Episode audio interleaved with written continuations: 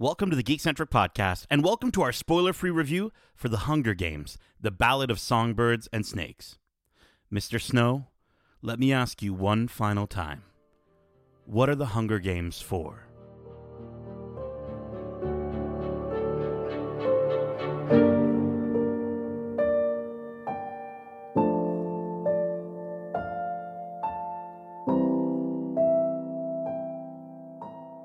Welcome to the Geekcentric Podcast. My name is Nate, and this is our spoiler free review for The Hunger Games The Ballad of Songbirds and Snakes. Special thanks to our friends at Cineplex Pictures and Lionsgate for inviting us to see this movie early for review. If you're joining us for the first time, we are Geekcentric, a podcast focusing on the world of movies, TV shows, games, and all things geek-centric. Joining me for today's review, we have my two favorite tributes, Megan and Justin. How you doing? Doing well.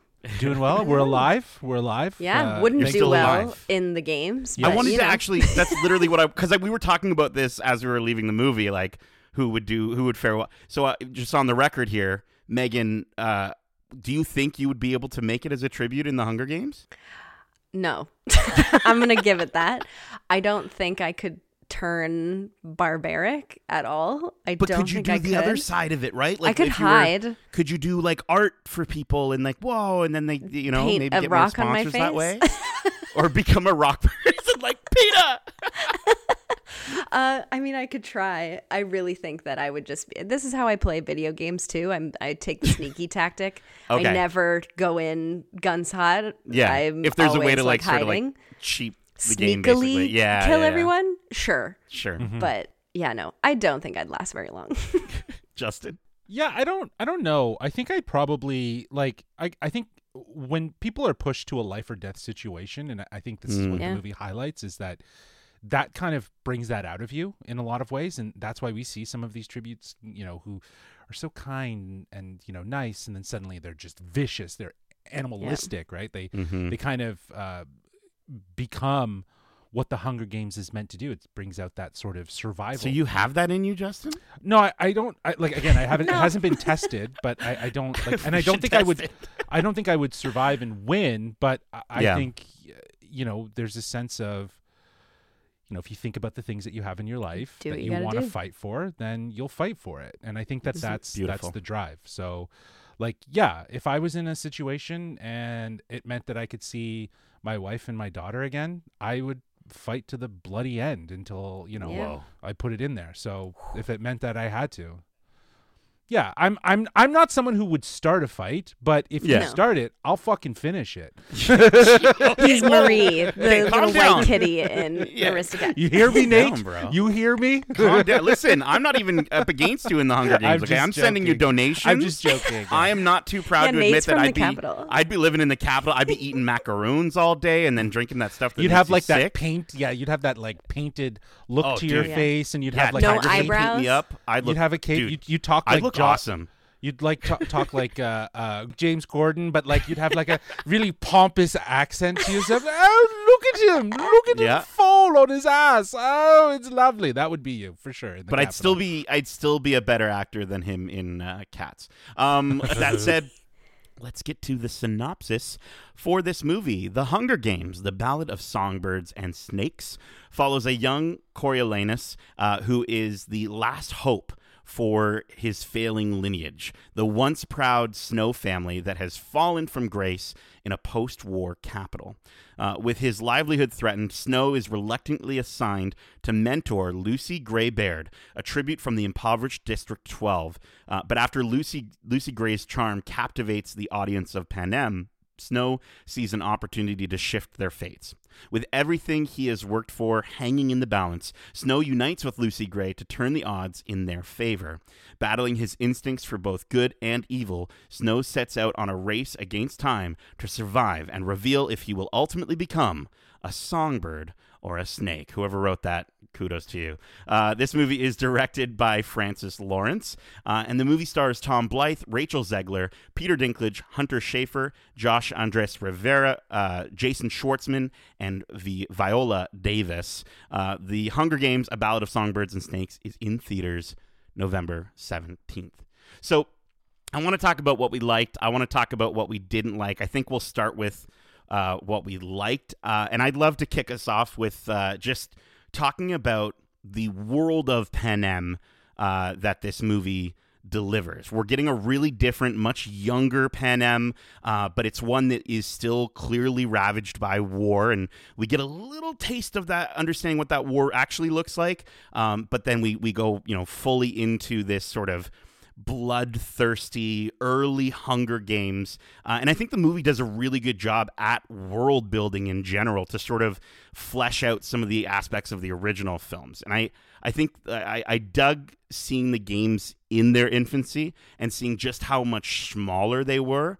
Um, but at the same time, kind of like this is going to be a weird analogy, but like kind of like how Nintendo does so much more with so much less in a very dark way I found that this version of the Hunger Games was able to do a lot more uh, with less, and I thought that was really intriguing in a very simplistic way, but in a very intriguing, brutal way.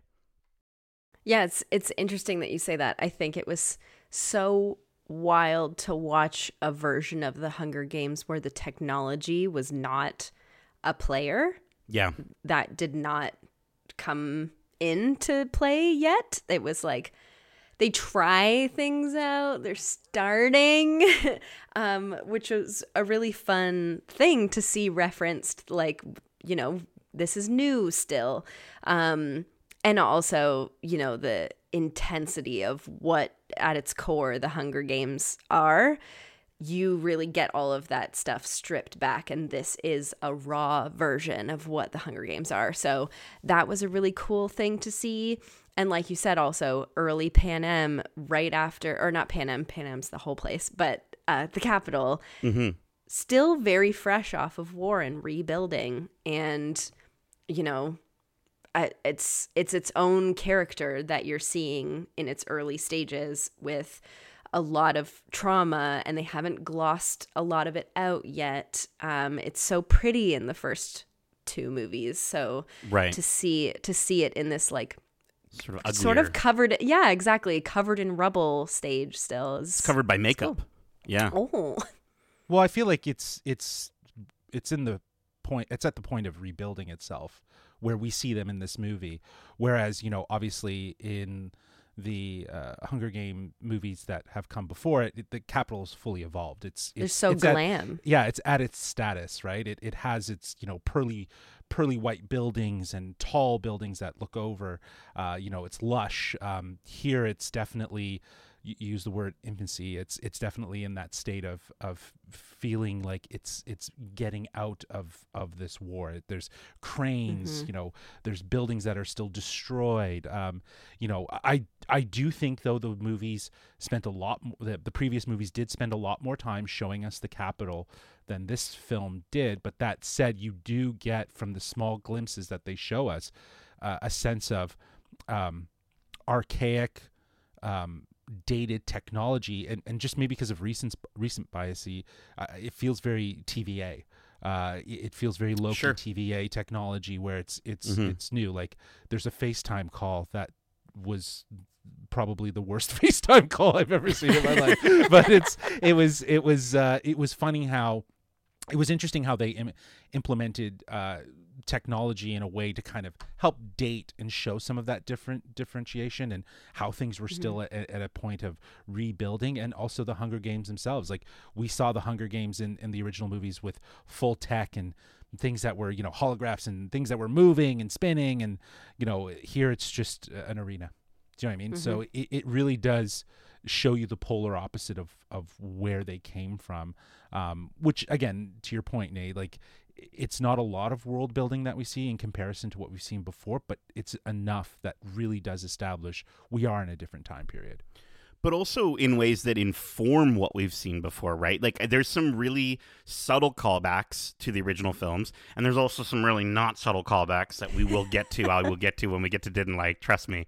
Uh, but there's little moments, or even um, costume design touches that I think go a really long way to keep hardcore fans happy. Like for me, I loved uh, what they did with Hunter Schafer's character Tigress, uh, who is she's also great in the movie, but her character uh, uh, Snow's cousin Tigress her eyebrows um, the way that they're they're sort of um, I guess they're Bleached dyed out. bleached out, right? Mhm. And her overall style and her look looked very Effie Trinket, and it's cool to sort of see that like maybe she, you know we know her as sort of the the uh, by the time we see her in the other movies she is like the out there fashion person like that always has just the most amazing looks and i i like the the idea that she sort of is creating the trends within the Capitol so that by Sure. the time we get to a character like Effie Trinket, we can see her almost like, yeah, it's kind of a retro look, or I'm, I was inspired by Tigress. So I think that's, I, I love tho- those subtle aspects in the way that they can have these mo- this movie as a prequel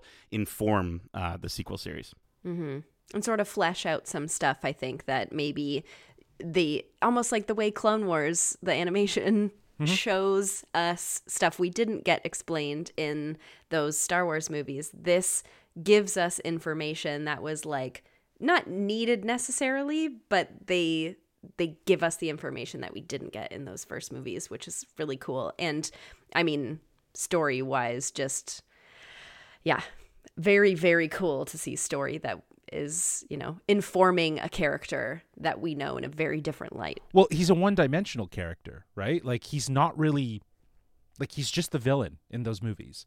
So here we get more dimension to his character that Absolutely. that feels, you know, earned and, and warranted, and and Mhm. validates some of the decisions that he would make in, in, in, In the, the future, future. in, in those in those movies. So, you know, I think that uh, to your point, the story I felt far more engaged uh, in this story, this one story, than I did the entire Well- series of movies. I, I actually really enjoyed it. I think that there was, you know. There was uh, a- a real intrigue in, in terms of understanding his character because, yeah, you know where he's going to end up, but y- you want to know how he gets to where he gets. And when we get to didn't work, maybe it's it's they could have gone a little bit further with that because it does feel like this is a bit of a touchstone to more that could happen. But that said, it, it is really interesting to see the relationships that he had, the things that were motivating him at the time, uh, especially when he was he's young and he's a student. Uh, you know, there's there's a, a real sense of of learning and and earning this character uh, of Snow along the way uh, that gives a sense of validation and, and actually gives more appreciation for those movies and uh, to a certain degree because I, I wasn't a fan of those those original four movies. And I think that this movie was definitely far it, it grabbed my attention a lot more and had me more intrigued. And maybe it was just because of how serious it took itself and how how um, how less teen dramedy it was and more drama uh, you know i i to a certain degree. So i feel like it, it had the it had the nuances of love romance but you know i don't know. People weren't kissing every friggin 30 minutes to remind us of like some weird ass triangle relationship. I don't know.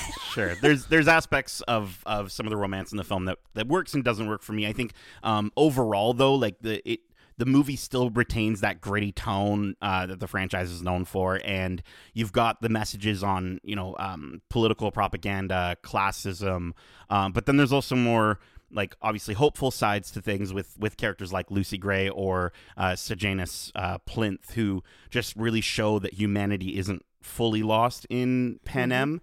Um, and there's some intense moments even before you get to the games themselves in this movie that I just want to make sure people are aware of. Um, that like had me sort of like thinking like it's crazy how we can get away with some of this stuff in a PG-13 movie as far as some of the violence. Um, That and- was PG thirteen. yeah, it's a PG thirteen movie, and it, there's there's cut away. there's I I understand, but there are some Not always. brutal moments, some brutal kills, some very shocking moments as well. I think I counted at least four or five jump Jump scares. scares? At Yeah. least from Megan when she was jumping. I think you hit all all of the jump scares. Every time, every time. Um, but yeah, no, I, I think there's there's definitely if you're a fan of the the tone of the original movies, uh, and I think especially the, like Mockingjay, I think falls uh, in line Yeah. with a lot of sort of the themes and stuff that they they show in this movie. But I, I I will agree with Justin, maybe not for the first movie, but I do think this movie does do a lot of this stuff better than uh, the sequels, the, the second, third, and fourth uh, movie.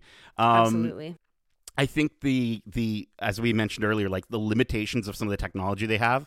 Um, I really enjoyed some of the creative and dark ways that because they don't have that technology, they use the flora and fauna of the world, specifically uh, the way they make use of of Jabberjays, um, which hits just as hard as it did. Uh, I think the first time they sort of used them in that way in the franchise. Um, but uh, I'd love to talk about performances, uh, and I'd actually like to pass it over to Justin to start off with. Uh, you pick whoever you want to talk about. Uh, well, I think the uh, I, I think the, the the standout, even though this is a story about snow, I think is is Rachel Zegler as as uh, uh, Lucy. Like I think Mhm. she Lucy Gray, by the way. Sorry, I didn't Say say the full you got to say the full name Lucy Her Gray. name is Lucy Gray. every time. Lucy Gray. It's Lucy Gray. Um, I like at first introduction. You know, she's sort of playing the damsel in distress motif a little bit. Then she kind of uh, leans into this this sort of strength and heart that her character has, and I, I think she she actually was a, a showstopper. She she stole the show in, in, a, in a lot of ways, um, and and I think she she did a she did a great job with what she was what she was given and, and how she acted it. And I think she kind of brought a sense of theatricality to it that that really did did work and fit for the the motif of of the Hunger Games.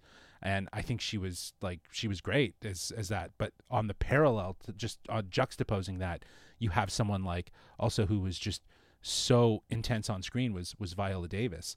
Um, Yeah. and I think she she was she was a very interesting antagonist uh, um, amidst these this this group of you know uh, high life capitalists who are you know running this this game. I think she was the game the game Game Maker- Master. game master. Yeah, so she was she was terrifying. She was terrifying. So th- those were two standout performances in my mind. Uh, but the ent- like you said, the entire cast was was solid. Phenomenal. Yeah. Yeah, yeah. I think um, I think Viola Davis. I think was the first moment I actually got chills uh, in the movie was when she speaks. Uh, it might have been one of the few moments that I got chills, but it was it was still very chilling. She she's she's horrifyingly evil. She's playing such um, a classic villain, but not in a cheesy way. Uh, in a way that still like her line delivery still has such weight to it, and uh, I think we get so much more of her than I anticipated. And I'm really happy to say that. I think you can really see where Snow finds his inspiration in her. And there are a few sequences with her where you just, I couldn't just help, like, but just stare at her, even if she wasn't speaking, um, because she gives this, like, her costume design is incredible. She, she, So she's like, she's everything you'd want in a mad scientist, but add Capitol fashion onto that. You know what I mean? Mhm. Like she's got like these deep red gloves and her hair and her uh, freaky Her eyes. eyes. Oh, She's so demented. She's so Yeah. demented, Yeah. and you think about it, it, you'd have to be demented to be a game master. Oh, like absolutely. To, to to think of ways that how can people kill each other? that. Yeah, exactly. Right, and to come up with that. So, you know, she's great in everything she does, and she's she just she delivers in this in this movie. It, it was so good. Megan, was there anyone that stood out for you that you wanted to kind of highlight? I mean, like, I'm glad I get to be the one to talk about this first because I will say one of my favorite characters in the original Hunger Games movies is Stanley Tucci's uh, Flickerman. And we love a second Flickerman by Jason Schwartzman. he is the absolute perfect comedic relief in this very intense movie. He plays Stanley Tucci's character. It's not obviously not the same guy. I think Might be maybe an his ancestor. grandfather Yeah, or they're both something. Flickerman. Yeah, but Uh, he plays his own version of the very first host of the Hunger Games. And I think that is like so fun to see him like trying new things and like seeing how he can make this his show. And he's he's so funny and so strange and quirky and it's very entertaining to watch and I think very necessary in movies like this that can be so weighted and heavy and very intense when we're talking about the human experience. And he's so light and fun and silly. So I absolutely loved him. There was no weak point in his performance at all, in my opinion.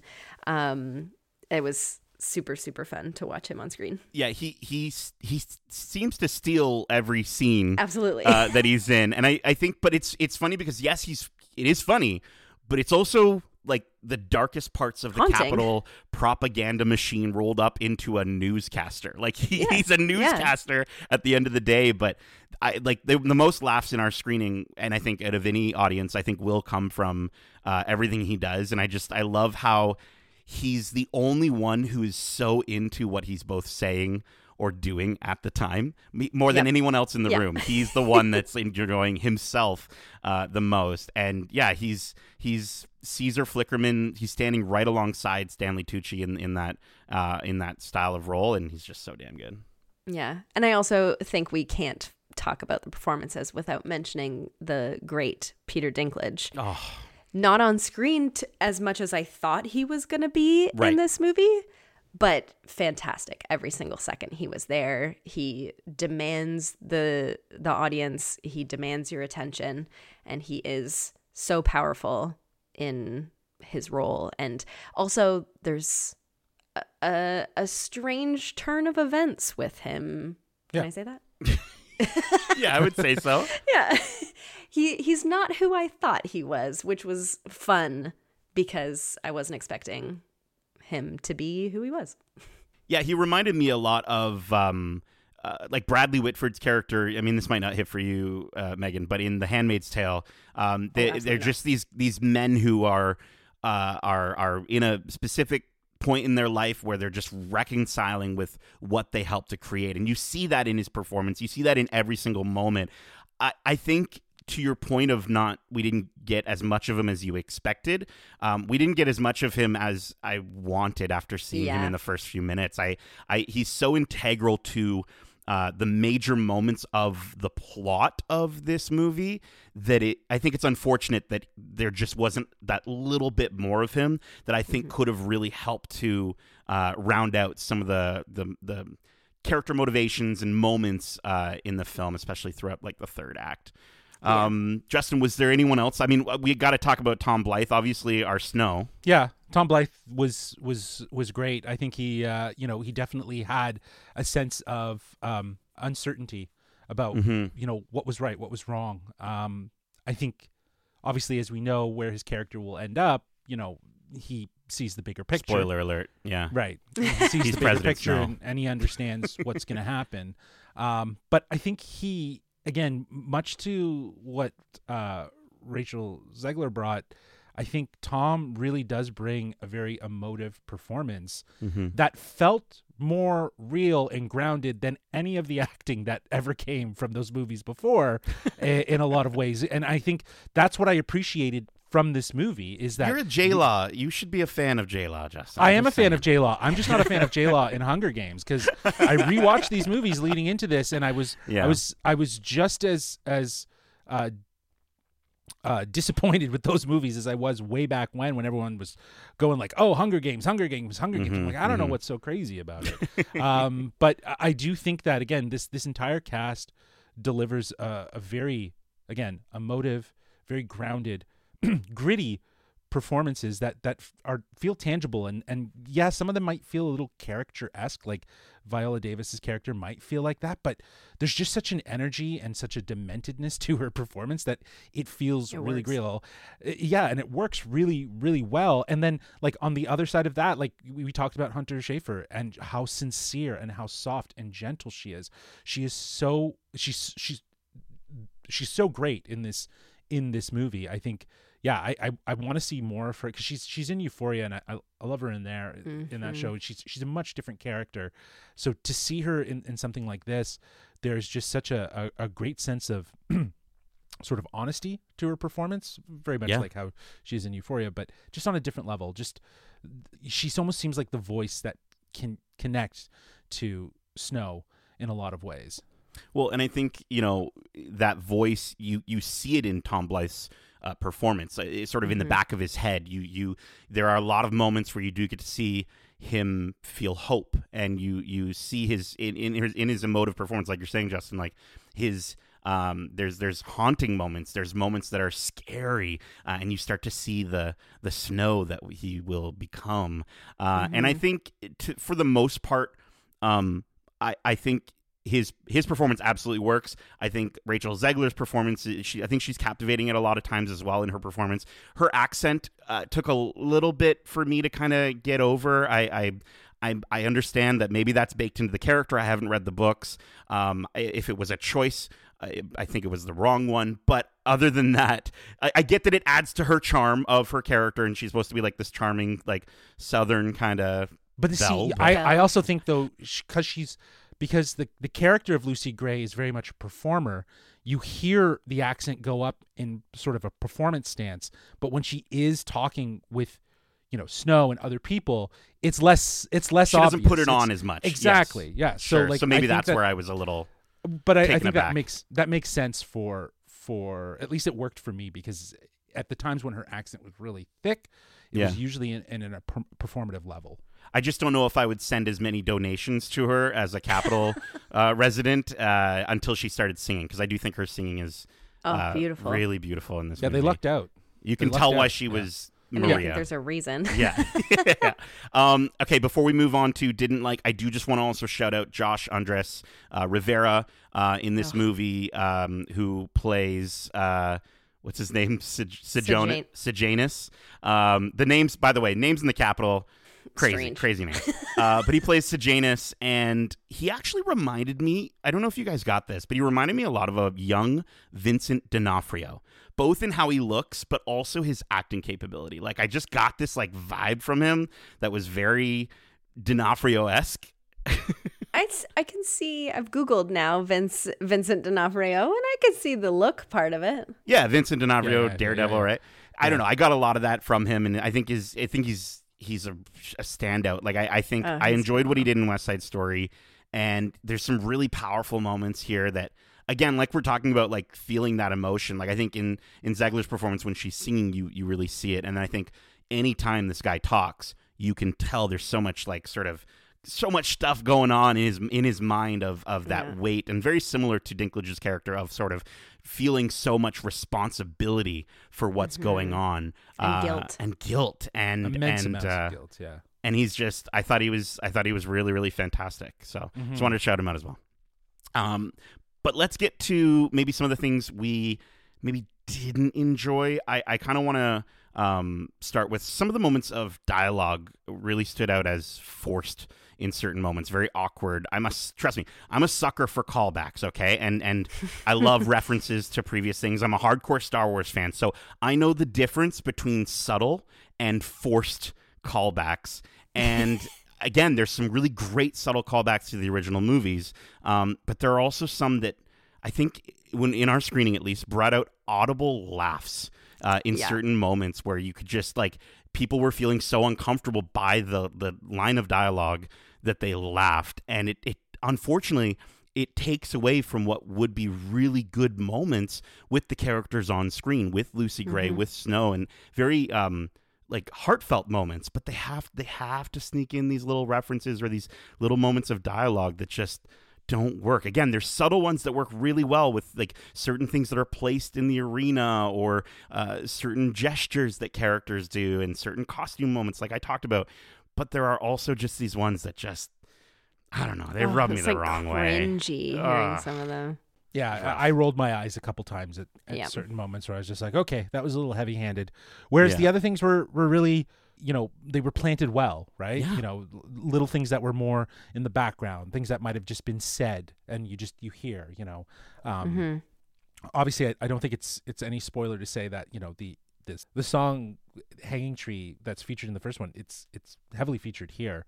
Mhm. um, and and I, I enjoyed that as a thread and i think what they do really well with some of these these elements uh, is is really create a parallel from this period of time and to those pa- those those films that would take place in the future and why you know district 12 was so important to uh, what what why District 12 might have meant something more to Snow, why that Mhm. song meant something more to Snow. Um, I think in a lot of ways it it, send, it it it serves to sort of validate, like you were saying, Meg, validate some of those elements. But Yeah. then they you get like some some really like you guys were saying cringe-worthy, eye-rolling like. God, that could have been handled so much better, yeah. right? Or Mhm. or even just things that are just like, why, what, why, why are you calling it that? Like, it just Yeah. didn't make any sense Yeah, whatsoever. there were like expositional but unexplained right? references that were like, why? Why did you do that? Yeah. yeah my biggest pain point with this movie, uh, which I think is the pain point for all of us, is the final act of this movie. Uh, the the the third act of this movie is so misplaced from the rest of the movie. The first two acts cook, man. Like they are they're they're good. The pacing's good, the acting's good. I'm really I'm I'm feeling engaged. And then you get to this third act and it just grinds this movie to a halt. It just stops. The momentum stops. It's it feels tonally different. It feels like a, a whole other movie in itself that that's just kind of tacked on to what was a very I think energetic first two acts that had me engaged and I was like really interested in. Um, and then yeah, it just the final act just grinds and there's probably really important elements that are obviously very key to Snow's development There and, and absolutely character. are. Yeah. But I just don't know if like either they were given enough time or too little time. Uh, that again, it could have just been its own movie. It could have been part two of this story. Um, and and I think that that probably would have been the better way to go rather than condensing it to what f- was probably an hour or less of time and just tacking it on to the end of this movie. And I, I think that that's where like suddenly I was like looking at my watch in that final act. I'm like, okay, this this can wrap up any time now. I think we've seen the best parts, but it kept going. Yeah. Yeah, you you're talking about pacing in the first two acts. It's it's fast, it's good. You're It's Hunger you're Games. Ready, Yeah. you're there, it's Yeah. intense. And then all of a sudden this third act feels slow, but then also you don't get enough time with the story and the character development and the need for that so that the end is important and it feels very disjointed and yeah, just like a big pacing problem at the end. Yeah, we get some really sort of sharp, uh, let's just say, decisions made uh, that that I just find that like th- they're not justified enough, or at least they don't feel like they are. Uh, and I think it lessens the impact of the finale too much. I think that you know I really enjoyed the ideas that are in that third act, but but like you're saying, Justin, it should have been two movies, which is unfortunate because Francis Lawrence said in an interview that Suzanne Collins suggested that out of all the movies, that this one, because it's based off the longest book, should have been split into two films. But he said that there was so much backlash against Mockingjay Part 1 and Part 2 that he's like, I can't, I don't want to repeat that. I'm just going to make a long movie. So I can't be too upset at that decision. I understand it. But the difference is, is at that time, you had all these movies coming out where their finales were being split into a Part 1 and Part 2. So A, it was trendy. Um, B, studios probably saw like, oh, that's going to make more money. Money. for us. Twice as much Um, money, yeah. right? But the, the major difference narratively and from a plot standpoint is you have a thin thin story that you are making you're you're spreading out into two movies unnecessarily. And here you have a thick story um, that that really should have been split up. It's too thick, Um, many and Cs. yeah and I, I I just I just found it really really unfortunate and and uh, again I it it takes the wind out of your sails a little bit It, uh, it when, 100% when you're does. watching this movie for it, sure It totally does. It just it's it sucks out all the energy that you had for those first two acts, and you're just like, what the hell is this? Yeah. Right? It's it, it's trying to be like a, a, a moody character study. Uh, final act and it and it just you know there's just not enough there to actually like th- again there's probably very key important elements but I I think that because of the pacing of that final act and how rushed it is things are glossed over. Things are are just like okay accept accept accept let's move on kind of thing. And you know in the first two acts there was a little bit more time to you know intention to get to specific moments. There's just none of that in the final act yeah. Yeah, and I think I mean my personal experience was very intense and a lot of adrenaline running through my body like I could smell my sweat because I was sweating so much watching this intense second act. And then you know when you Put get like super amped up I could smell Could my smell sweat. my the second act.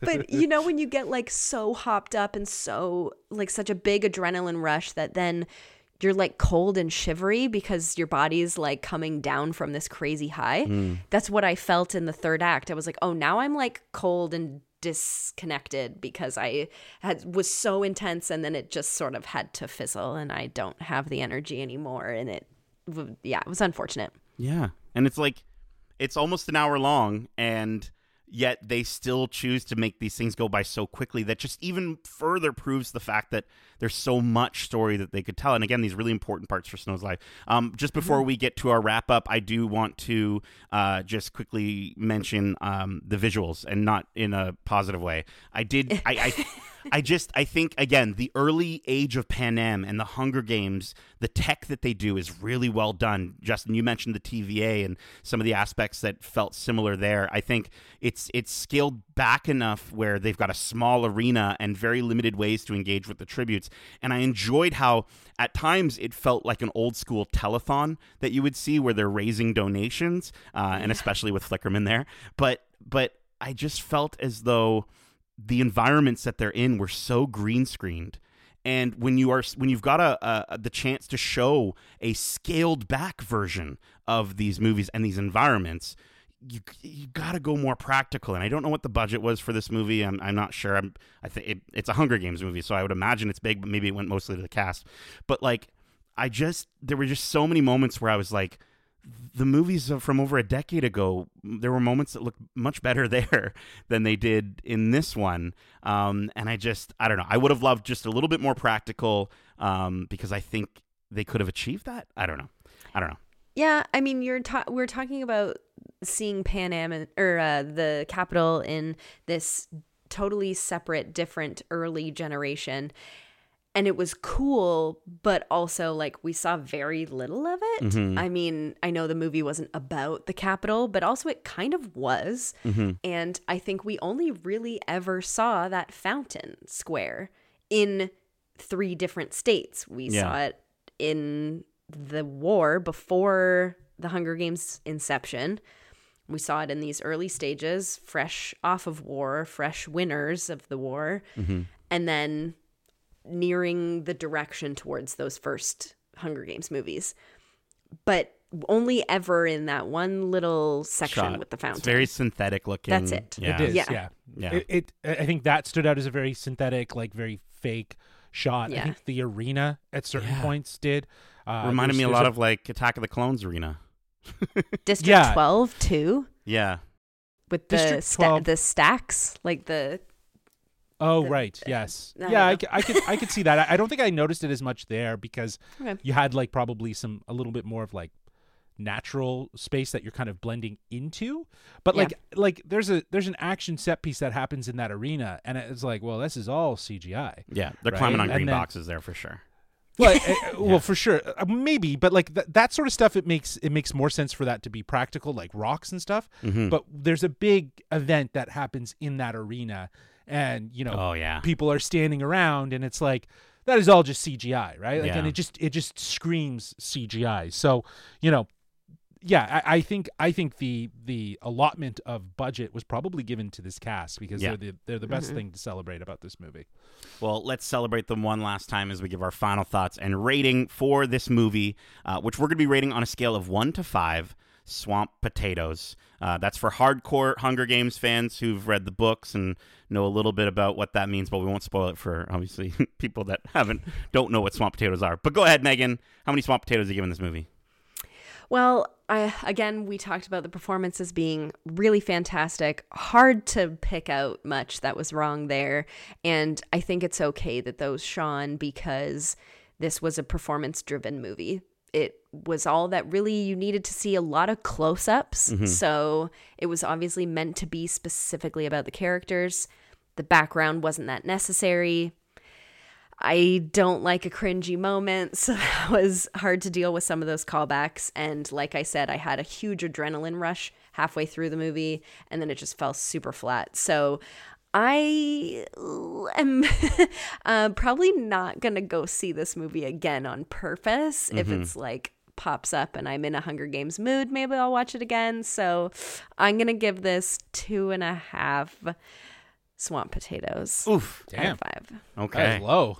I thought Yeah. you were higher than that. All right, Justin. no, I know you're super high all the time. Bro, Uh, all the time. what are you? How I- many swamp potatoes are you smoking? I, well, like I, I feel like you know, again, as I, as I was mentioning, you know, this film, this movie has, sorry, this movie delivers a solid first two acts uh, with a momentum that kept me engaged and that felt very Hunger Games, and and and and different in the sense of there's tension and there's there's there's excitement, and it's around characters, like we were saying. It's it's less around the actual Hunger Games, but it's more about the the characters, and and I, I really appreciated that. Um, I think the story had depth, and it featured outstanding performances, as, as we mentioned, from the entire cast. I think Tom and Rachel, their chemistry uh, at times was very captivating, and then as we mentioned, the last act, it just kind of rolled into like here we are. Uh, Vi- Viola Davis was was devilishly evil, and I think Hunter Schafer was fantastic, uh, and she was definitely another standout. Um, but yeah, Rachel Zegler, she she stole the show for me. I think she she definitely delivers a, a very emotional performance. Uh, I think she's she's definitely. Uh, learning as she goes with this whole acting thing and she brought the best that she could towards it. Um, and i think she she she knocked it out of the park. Um, but like i was saying the, the the fault of this movie is the last act and it really just it's it's how it how much it grinds to a halt um, and and slows the momentum down. It feels like a, an entirely different movie uh, from from the first two acts but even with that, though, I would still say that this is the best of the Hunger Game films. Wow. Uh, so I'm going to give it a three out of five. Uh, swamp potatoes. Look at you. Um, okay. I uh, I've I've been a fan of these movies uh, since the first one from over a decade ago. Uh, I even read the first book, and if anyone knows me, I don't read. Um, so that was pretty big.